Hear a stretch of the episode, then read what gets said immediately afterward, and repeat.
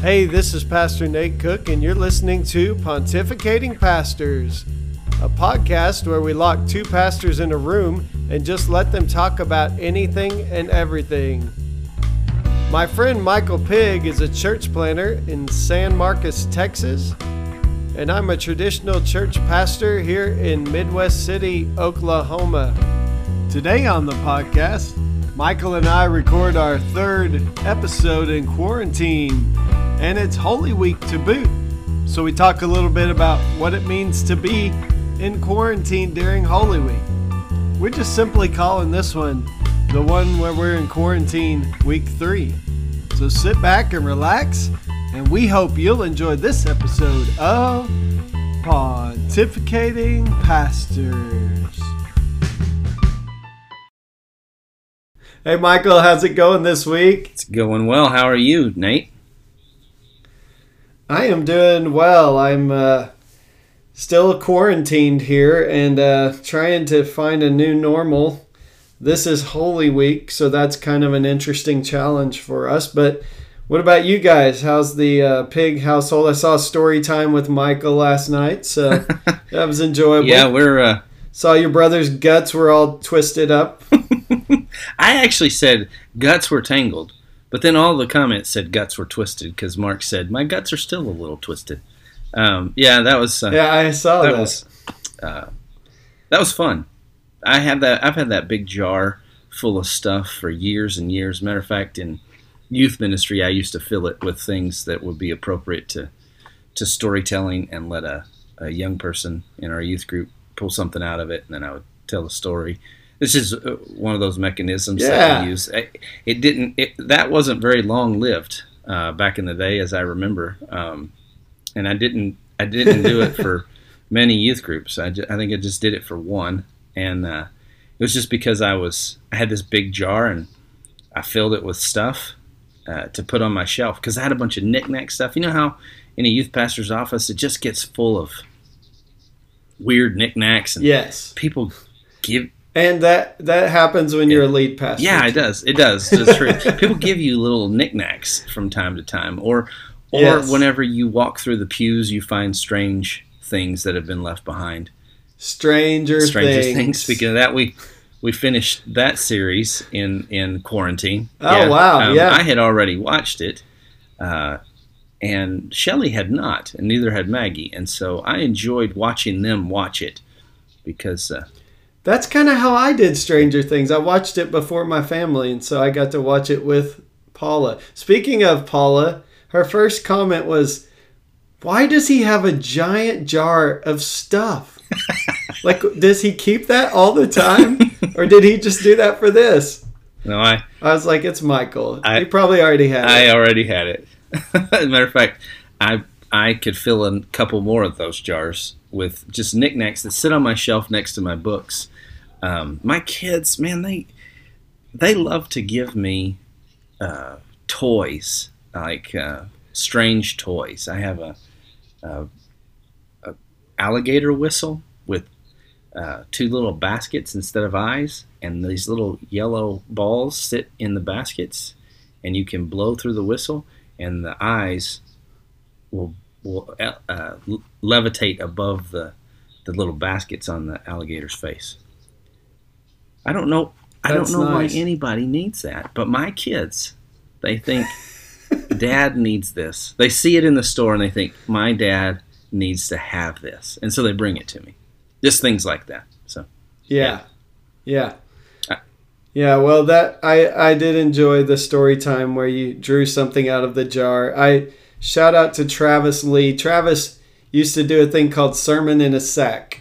And what that Yeah. was is he would have the kids Yeah. at First Indian would bring him three items right. and he would have to make those three items fit into a biblical narrative oh somehow. oh my goodness. So sometimes they they fit well, and sometimes he had to stretch a little bit to make them fit. And of course, the kid's job was to try to get things that there's no way he could work into a Oh, biblical narrative. Right. I'm sure they brought him So- Stranger Things. Um, every every time. But if you know Travis, I do know Travis. he's he he was pretty good about working I- I things bet. into a story, I bet I was standing. even if it didn't really fit. I was standing on a train plat. Yeah, no lie. He he yeah, he he's good at uh, coming up with stuff on the fly. He I was standing on a train platform with Travis in Boston one time, and uh, he started he started saying Tom Brady's a cheetah.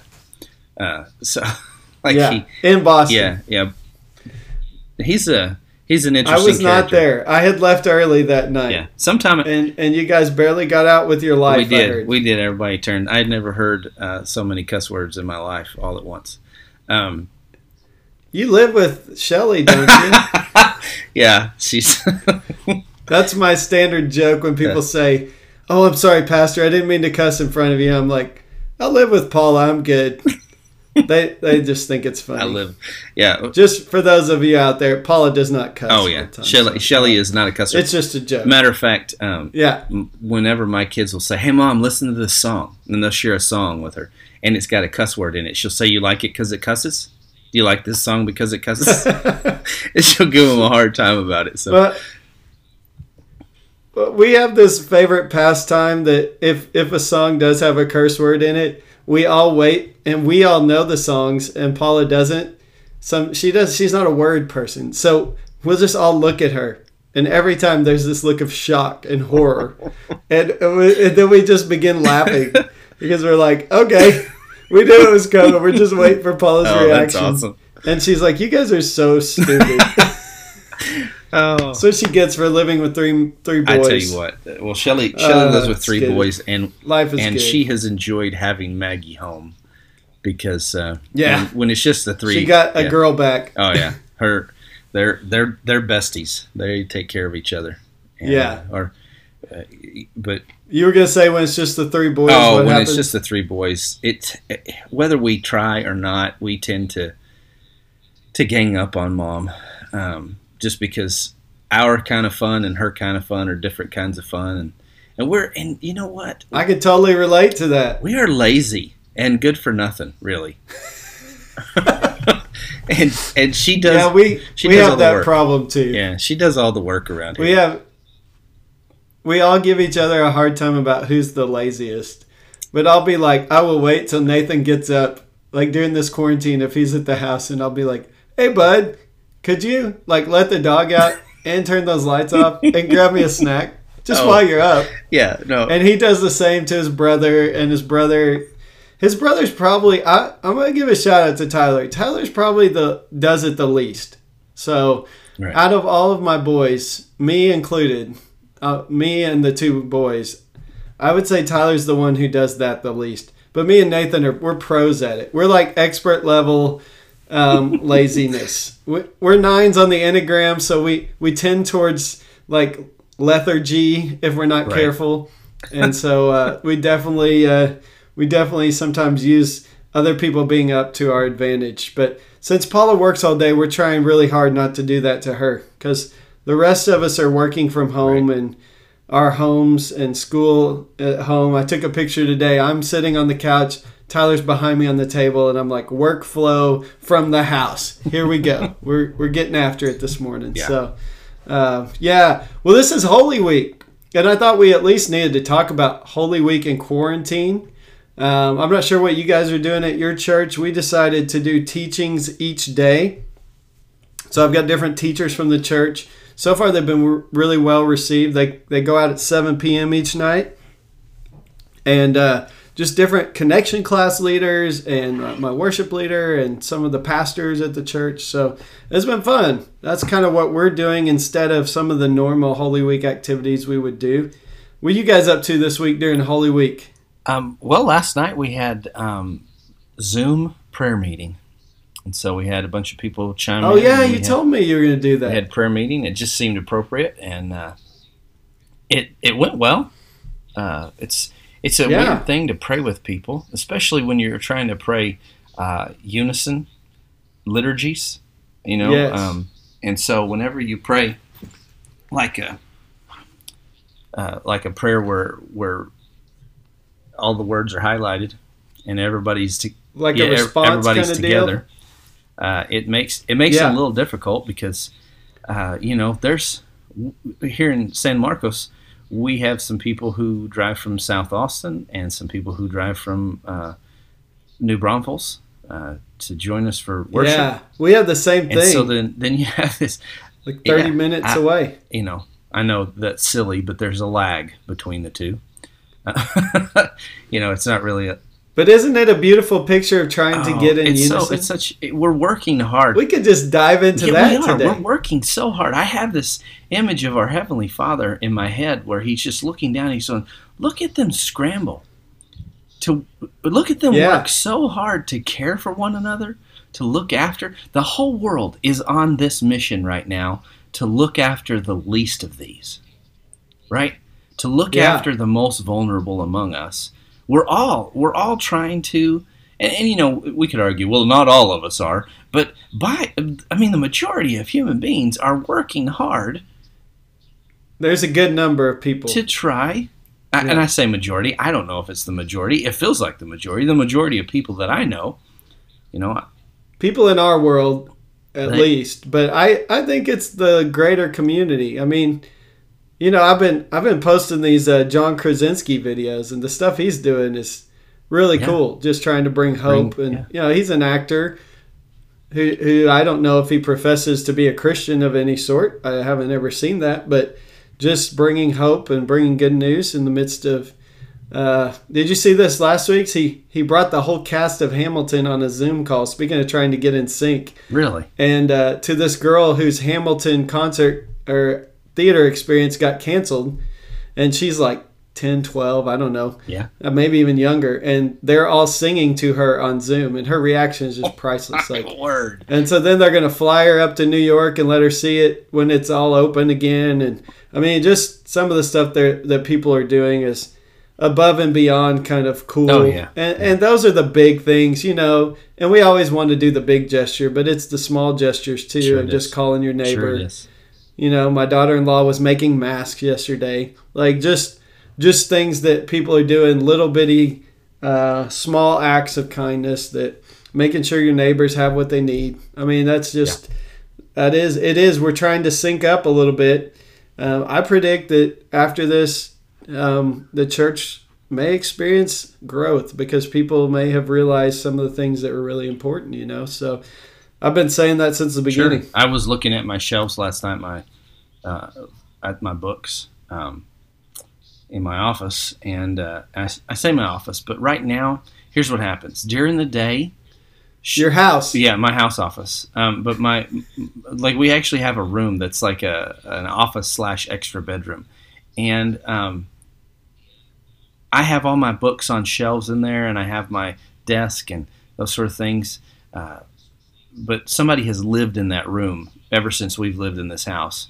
Uh, I have stayed in you, that room. you stayed in that room. You found an interim in there uh, between one worship leader and the next. Yes. and so, um, It was empty when I was there. Yes. yeah. And so, right now it's empty, except that I, I was excited because the, our last tenants had vacated and uh, found another place. And I was going to move into my office. I was going to set up shop in there, really, you know, feel like that was my place to work. Um, but during quarantine, um, my wife is working out of there all day long. And then my son has set up his uh, a television in there with his Xbox, and he plays games in there in the evening.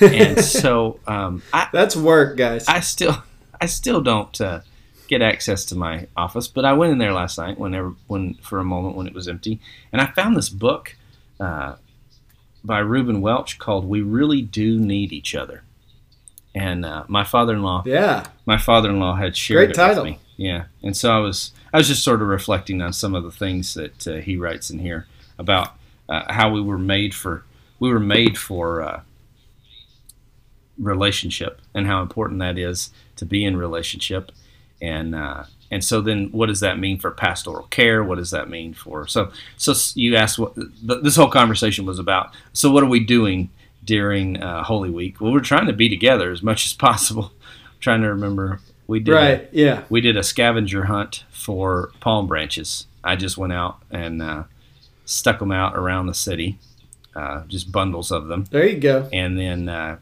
put clues online and said, "Hey, next time you're on your way to the grocery store, here's a clue to where uh, to where some palm branches are."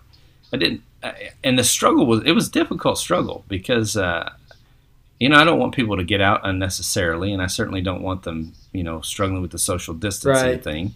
Don't want any more extra people Yeah. out there, but uh, but you know there are some essential runs, and I figured that if I could put palm branches along their route, then uh, maybe they could just roll down their window and snag one, uh, so we could uh, worship together. And some of Right. my families Yeah. actually did. They went and did the scavenger hunt and found the palm branches and and then took pictures of them on their as they had hung them on their front door. Uh, you know, Yeah. laid them on their front porch in, in, in an attempt to welcome the King of Glory, the Prince of Peace, into their homes and into their lives. So- Yeah, that's yeah, awesome. so we did that. We're you know we have a Good Friday service. We're going to do Zoom for Good Friday. Are you doing Zoom?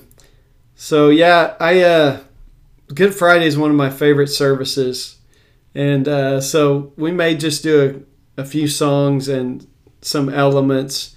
Um, I'm definitely going to do the teaching for that day, like I've had uh, the other people teaching all throughout the week. So, uh, but but I'm toying with the idea of throwing some songs out there too, because it is such a powerful service in our history, our tradition here at the church. Um, yeah, I, I love that what you're talking about the struggle between um, trying to to keep everybody safe, trying to like respect what we need to do as a community for the least of these, and then also trying to keep people encouraged and you know um, excited. And so yeah, we've we've wrestled with some of those things. But w- the thing I wanted to say is what I've found as a pastor is that my people have been so supportive of me during this time, realizing um, that that there are a lot of decisions that I'm making about the church, a lot of decisions about how we get together. That none of us really have a roadmap for this, and and how gracious my people have been to me. I, I'm sure you're probably finding the same thing as a pastor, uh, not criticizing decisions we're making. I mean, just really um, encouraging one another. Um, we're trying to keep everybody connected with prayer requests, with needs. We've got people making masks for a local hospital here in Norman, Oklahoma, that a guy's going to pick up tomorrow. I mean, we just we just seeing people uh, be the church to one another and to the community, and um, and be really understanding with one another. And I think, you know, that's something that that we see a lot of times, but even now, it's it's even heightened. It at least where I'm at um, that the people here have been so good uh, to me as a pastor and just understanding hey you know we're we're all trying our best to keep going during this time and we're trying our best to do it in creative ways Yeah. and some of the things may fall flat on their face Yeah. and i think the church maybe needs to rediscover that experimental uh, nature you Yeah. know that kind of that wild reckless um, well, we'll try it and see because Sure. you know I was going to do a parade, and then the closer I got to Sunday, the more I felt like that was not essential, and the more I started rethinking and talking to some of our physicians, the more we decided, in my spirit, to be together was really super important. But uh, we decided to cancel it last minute. And I didn't get one person who was like, I can't believe you canceled. I can't, you know, it was just like, I really, from the Holy Spirit, had this deep impression that this Sure. would encourage people in our area who don't need to be out. And I hadn't even considered that we had communities um, that are on shelter at home. Midwest City is not, but we have people who drive in from like Norman, Oklahoma City. And so we would be pulling people out of those communities or they wouldn't get to participate. So um, I definitely, uh, I definitely, it was one of the one of those moments that you as a pastor are like, well, I messed up on that one. I just admitted it in my announcement. I was like, you know, if I'd have thought this through ahead, I wouldn't have announced it, and then we wouldn't have to be re- retracting. Because the worst thing for me is canceling Oh, I something. hate cancel. When I started ministry, I said I will never cancel anything um, unless it's like dangerous for people because I will let even if one person shows up, that person is worth doing the event and doing it to the best of our ability. Like like I believe in in the ministry of small things. I don't. It doesn't have to be a thousand people that show up for me. Like if I plan a big event and a few people are going to show up, we may have to alter what we do because the events that I plan may not work with a few people, but we're going to meet. And this was one of those things where I thought, but safety wise, it is something that we're we don't want to be reckless as a church. Right. I, I wouldn't want to, you know, two weeks later say, okay, well, we all got together and now 10 of our people have COVID. And uh, what we got out of it was a parade. And I know others went ahead and had their parades and had a great time. And uh, most of the people I saw that did that were rural and a little different situation Sure. than we're in. Um, and so, so we're just all in this experimental phase. And what I love is that the church is letting us experiment. So, like for so long, you know, you heard all these stories about we've never done it this way before. I've never heard that Yeah, during no. this because none of us have ever done it this No. way before. You know, I think and everybody knows we've never done. it. right. Like I just wish that uh, that those people who are who are thinking that uh, some of some of what has been deemed non-essential about the church, I, I wish I wish that I hope that it opens their eyes to some of the things where, you know, maybe we need to do some essential things. Like maybe, Yeah. maybe we need to create some essential ministries uh, right now, Yeah. so that uh, so that we are a place, right? Like uh, I don't want to Right. I don't want to be insulting and I don't want to uh, hurt anybody's feelings, but sometimes some of the things that the church, it's easy for the world to dismiss us and say, uh, that's not essential. Uh, but if we're feeding the poor, if we're caring for the sick, uh, you know, it, it, it was the church that decided that hospitals were a necessary thing. And, uh, and, and, Yeah, for, and yeah. most of our hospitals still Well- bear the name of a church somewhere. I'm not sure that they belong to the church anymore because they've been, uh, they've Yeah. been absconded with by the uh, by the business of doing medicine. But uh, I, Yeah. It, it kind of what happens when we get in bed with uh, commerce sometimes. yeah, yeah, but we can't. Let's not go into all that. Um, I just want to say my people Yeah, have been really go good to that. me too. I, uh, I you know, I, I mentioned to uh one of my parishioners that uh, w- we didn't have eggs. Like we went to the store and there were no eggs. This was like week one when all of the, everything in the grocery Yeah. stores was just wiped out. And I said, Yeah. The eggs were gone early. and so he he showed up at my door uh, you know and he kept the social distancing he followed we followed all the protocol or whatever you know and um, well that's not true because Right. his daughter was there he brought his little girl with her and she hugged me um, yeah. uh, Well, know, that's that's tough to stop. that- I know. yeah i know but um i uh, We talked about that before. I think. yeah but uh, he handed me you know a carton of eggs have i told that story before I, i'm sorry if i did but um, he just You told me that the, there was a girl who just ran up instinctively and Yeah. hugged you. And I don't know if we did this on air or if it was one of our conversations in the car when you were moving Maggie. out yeah, probably one of those times. But the uh, this is what happens when you do life together. It's hard to remember what stories were told in what in what context. But I uh, And at my age, I just repeat them I and let my kids groan. yeah, my kids are rolling their eyes at me. But he he they brought me their own chickens had laid these eggs, and so they brought me chickens, uh, brought me eggs. They didn't bring me chickens, but they brought me eggs from their own chickens. um, the I don't know what I would have done with chickens. I don't know that my HOA would appreciate me having chickens. I don't think I'm allowed to have chickens, but. Um, I, I thought, what if what if every church had a family farm? What if what if that was kind of a Yes. staple? What if we said essential ministry looks like this? Every church has a farm. That way, if we get in a crisis like this and there's a food shortage, we have it to give away, and in the meantime, we have it to give away to those who are without. Right? Yeah, and like, like we are probably going to plant some stuff here on my. Uh, Tyler did a couple years ago. Didn't do it last year, I don't think. We had chickens until uh, a predator absconded with them last year, and the rest flew the coop. So I was really missing my eggs this time around. I've had to go to the store like everybody else and look look through the barren shelves. Yeah. But um, yeah, getting back to the church though, and what you're saying about essential ministry, um, maybe maybe this time is helping us to review what we really what's really we need to do when we gather and, and what are some things that could fall by the wayside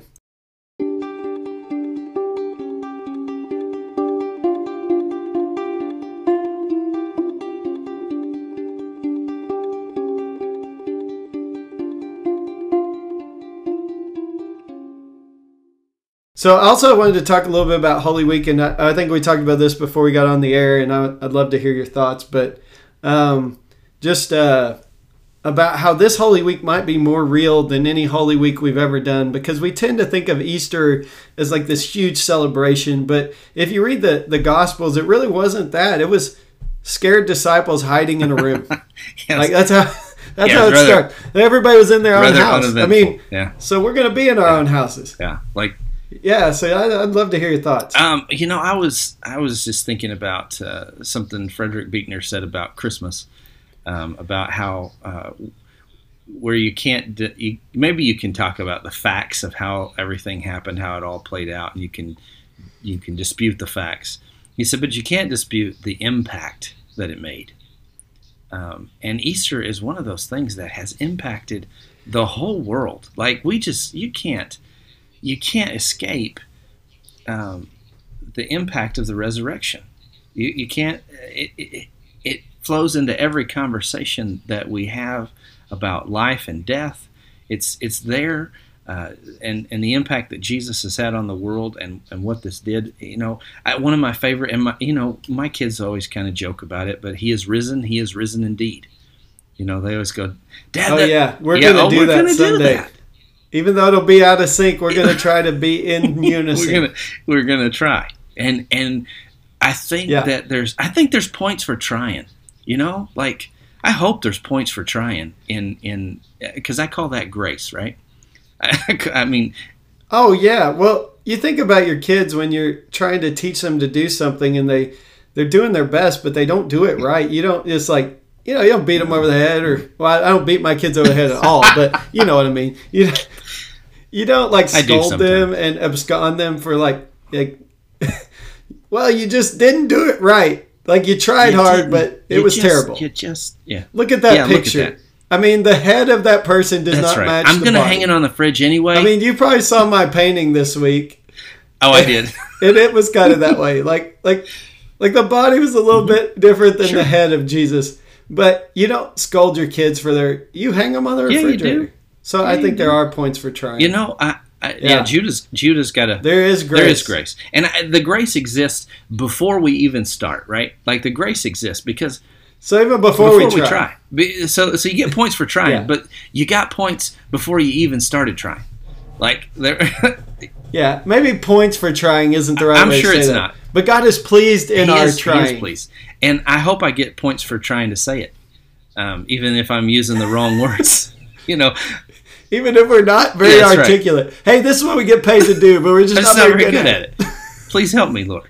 I yeah. I feel you. I feel you. well, Judah's got this art project going in the garage because I don't know if anybody in your home, but if you can imagine uh, a young teenage boy in quarantine, um, he really just needs to hit something. Um, and so even older yes. teenage boys. Well, Jonah maybe. said to me, he said, "Dad, right now." He looked at he looked at his at his phone like he was looking at a, a watch or whatever, and looked at the time. He said, "Right now, at if I was at school, they give me a, a time, like an hour, to hit people. Like that's what's it's called, called, football, right? so yeah, football. He's got so he's got athletic yeah. period, and so he gets to push up heavy yeah. weights. He gets to run. He gets to punch uh, you know, a punching bag or whatever. He gets to tackle people, um, and so he said they give me an opportunity to hit somebody. I needed time to hit people, Dad. I needed time to do that. Yeah, and uh, uh, you know, because because it's this socially acceptable way for teenage boys to engage, and I think we've had that conversation before too. But um, Judah, you know, Judah's he's 13 years old, and so he's just feeling, you know, man, I got it. He's just feeling this roller coaster, this quarantine roller coaster, and um, and yeah. so I said, you know, uh, his mama looked at me, or she she texted me from the other room. It was like, hey, uh, I think Judah might need a little bit of a pick me up, some help, and so I said, I just texted Judah because he was in his room. I texted him, and I was in the living room. I said, meet me in the garage, and so he came out to the garage. He said, what, Dad? What? And I said, uh, I said, "Oh, I was just setting up this easel and this empty canvas and this bucket of paints um, for my for my teenage son, who seems like he might need uh, an opportunity for some artistic expression. Uh, you think he'll be interested in that?" And he and he couldn't hold back his smile. He couldn't, you know how when you're trying to be cool and and you were upset and you're trying to maintain your angry face, but he couldn't hold it back. And the little smile broke through and he said, Yeah, yeah, I do. And so he's been painting in the garage. But I, I'm going to tell you something. I like to paint. And yeah, I know, and you're and good he, at it. He doesn't know what he's doing. Unlike He me. doesn't know what he's doing. Like he's he's messing it all up, right? I gave him an empty canvas and he's going to screw it up. No, oh, he's not. okay. He's not. But but you know that exists in me, right? And so I have to say, while I'm setting it up, I'm saying to myself, no matter what he puts on this canvas, no matter what he he he does here, this is for him. This is not for you. Right. Yeah. Right? And and and I have to work my way through that. But my heavenly Father, he doesn't have to work through. This is not for me, this is for them. He uh, he's already doing it out of a purity of heart. He's already doing it out of a great love for us. He's already doing it. He, he's not working through his own ego issues. He's not working through all of that. He, he's Yeah. already got it well Yeah. at hand. And so grace uh, comes from our heavenly Father, f- free flowing. Right? He doesn't even have to work it up. Right. Yeah. Uh, he's already decided that we got points for trying, um, even before we Yeah. tried. So Well, yeah. Um, and getting back to the the whole idea of this Holy Week, and you were talking about Christmas, the idea that Christmas was this small story that kind of just changed the whole world. Um, I I took a class on the resurrection, and, and one of our assignments for the resurrection was to take every gospel story about the resurrection and try to unify them to write one story of the resurrection. And, and if you ever try to do that, it's impossible. It's crazy. They don't No, agree. there's there's discrepancies, and some of our listeners may be like, What? "What? That's not good." There's discrepancies, but you know, if the if the story were polished and unified and made a lot of sense, you could you could think that it was fabricated. But but you know, the fact that they chose women as their witnesses in their culture, where women wouldn't be considered reliable Come on. witnesses, the fact Come that on. they, I Come mean, on. just going all the way through, the fact that they don't agree. If you've ever had five people describe a wreck to you, you're going to get Oh, yeah. five different stories. And so, N.T. Wright wrote this book called The Resurrection of the Son of God, which is an 800 page beatdown that says, Here's why I'm right, and let me give you every shred of evidence so you won't disagree with me. That's kind of N.T. Wright's way of writing, in my Yeah. estimation. He's very smart, he knows so much. He's like, Here's the thing. But what he comes to in that, and you can read the shorter version called Surprised by Hope, which is like the cliff notes to the resurrection of the Son of God by N.T. Right. Wright. But Surprised by Hope kind of says the same thing. Um, what we do know, even if you want to just if you want to like argue the details of the resur- the resurrection and the fact that the stories have discrepancies and and Mark's original gospel didn't even have a resurrection. Most Yeah. people don't think. You know, it's like just leaves you on. The, well, he died. He's in the tomb. Okay. Um, now you got to make up your mind. I, I love the way that ends, though. If you think about it, it's like you have to decide if if this is real or not.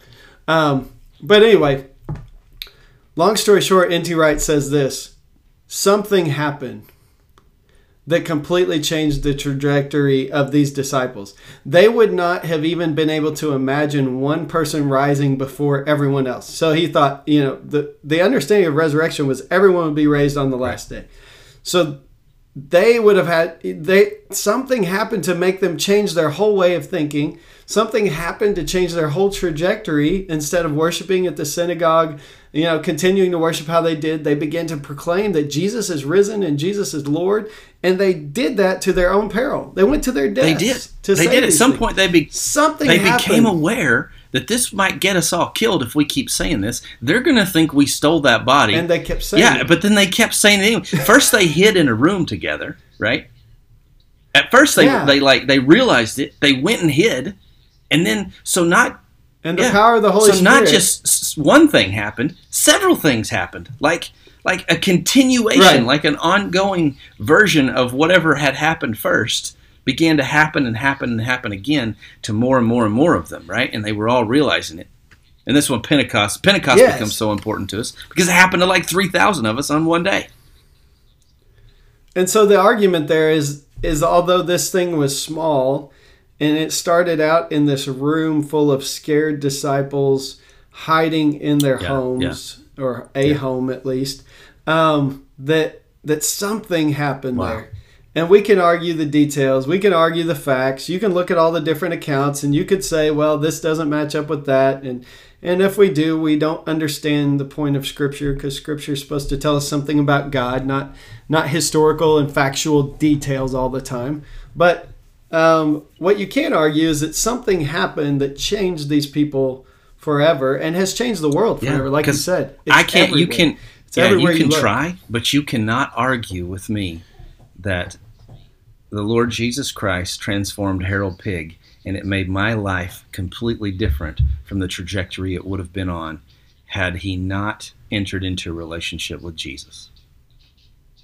Like if Yeah. my dad didn't Yeah. accept Jesus, my life is totally different. And and I can argue the same in my own mm. life. You know, it's like I was at SNU and I remember I was sitting in the mezzanine because that's where the people who didn't care about chapel sat, and we were at revival, and I took a long walk from the re- from the top of the mezzanine to Yeah. the altar, and I remember people saying to me. Like I didn't know you were a Christian. Yeah, I grew up in the church. I grew up going to church my whole life. You know, and those statements like just I, I encountered God in a new way in that chapel that changed like who I would marry. It changed it changed everything. Changed everything. Like it changed the whole trajectory that I would even consider being in ministry when I had not even given it a thought. Like that would later come from that decision. I mean, there's so much that resurrection happens in all of our lives. Yeah. Um, even before we know it, like you said. Yeah. God's grace is there way before we know it. And so, uh, man, what a week. But I, I think this week, maybe we can sense a little more of the darkness of the week. I think we can Yeah. sense a little more of the fear of the week. We can sense a little more of the uncertainty in the week that maybe we haven't been able, we've always just fast forwarded to Easter. And so I think my worship service this week will be a little more understated on purpose because I, I think we're gonna we're gonna meet with those disciples in that home, right? You know, Yeah. we're gonna we're gonna Yeah. say this. What does it feel like to be isolated and alone and scared Yeah. and thinking that all hope is lost? And then Jesus appears, right. right? If if yeah, I, and trying to you know borrow from Brene Brown a little bit here, but uh, if we skip over the fear, if we pretend we're not afraid, then we don't experience the vulnerability that comes with fear, and if we don't experience the vulnerability, then we don't open ourselves up to the transformation that wants to take place. Right. Yeah, man. This last week, I, you'd have been proud of me as a pastor because I preached on lament, and I taught our people how to lament. That was my whole thing, and I was like, all I could think of was my friend Michael, who says the word lament. I even said this in my message. My friend Michael says the word lament more than any human being I know. And so before Wednesday, before tomorrow, I'm gonna write a lament and put it out there on the internet, Dude. so you can Um, you can look at it. You let me know what you think about can't it. wait. A, a quarantine lament. I can't wait. And I'm challenging my people this week to do the same. Because lament is where we tell the truth. Yeah. And this is kind of the point I got to. We tell the truth, but we also uh, fix our hope and our trust in Christ, and we hold those two in tension. Yeah. Because the truth is bad sometimes, oh, and, and the truth is real, and it hurts, Yeah. Mm-hmm. and it's painful, and yet we have this fortress and this refuge. So, so in the lament we read was Psalm 142. It was like, "I have no refuge."